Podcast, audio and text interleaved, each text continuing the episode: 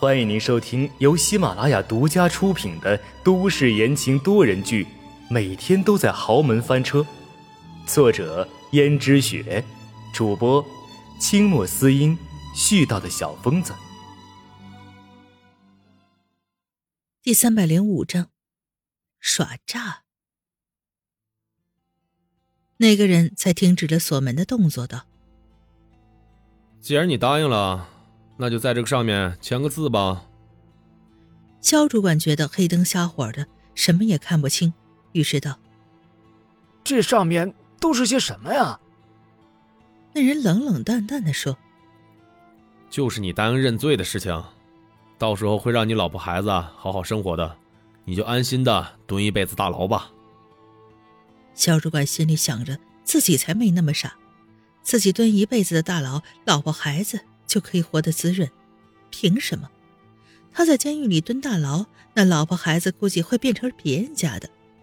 不过现在如果自己不答应的话，那就要关门一辈子的大牢，不如先妥协，到时候再说。反正像这样的合同是不作数的。想到这儿，肖主管道。哎，好，好，好，我签，我签。在黑暗中，肖主管粗略的看了一下合同，好像的确是这样，然后就在上面签上了字，用印泥按了手印。于是那个人拿着就走。过了一会儿，有人打开门，仍然是刚才那个人。你可以走了。说完，就消失在了走廊上。肖主管追出去的时候，已经没有人了。肖主管心里骂了一声，然后向外走去。肖主管想起了自己签的那份合同，就算自己不履行，那又如何？与此同时，阎洛北在江家老爷子的书房里。阎洛北道：“我已经摆平了肖主管了。你是说，肖主管他可以承担所有罪责，然后逸轩就可以免受逃税漏税的名声了？”是，肖主管已经完全答应顶罪了，这是他的签字和手印。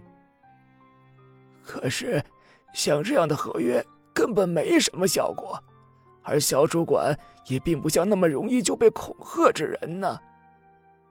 虽然这个合约是没什么效果，可是合约上明明白白的写着，他承认了挑唆江逸轩偷税逃税的事情。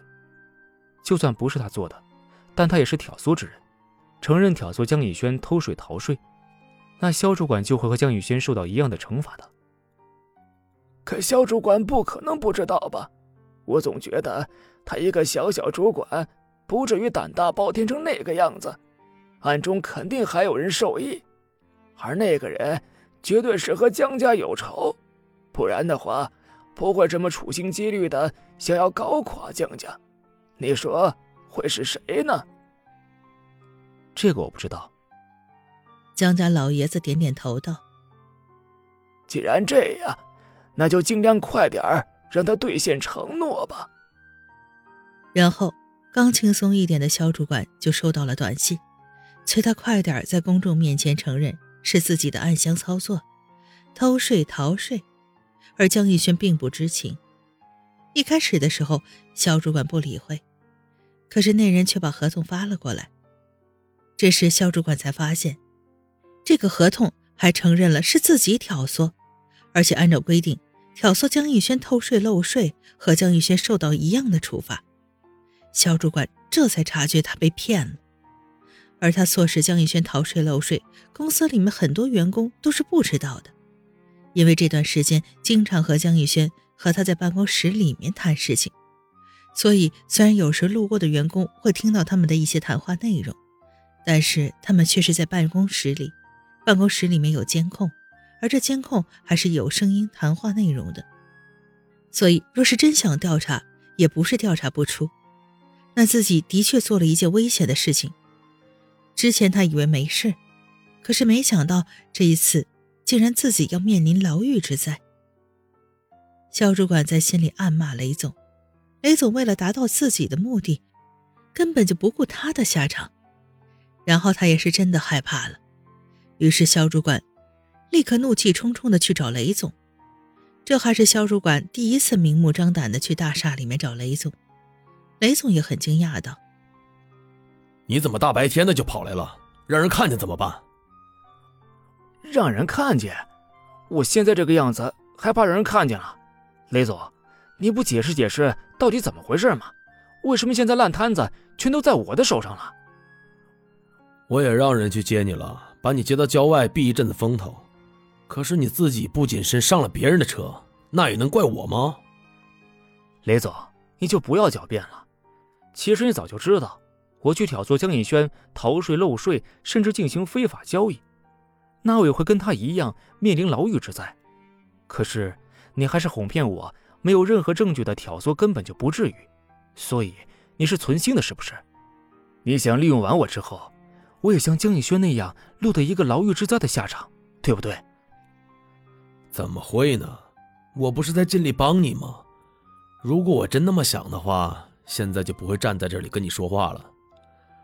而且这件事情是你太不谨慎了。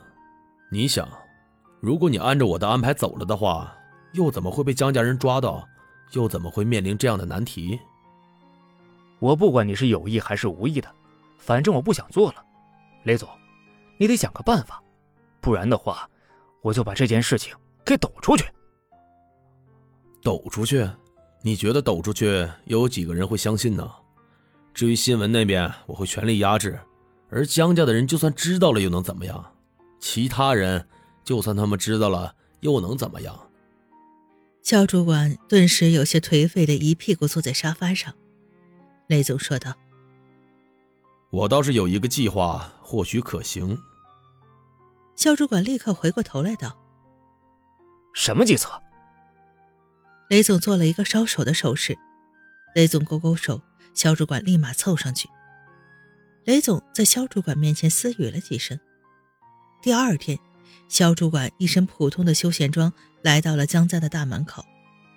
江家的大门口已经聚集了无数的记者，把江家的大门围得水泄不通。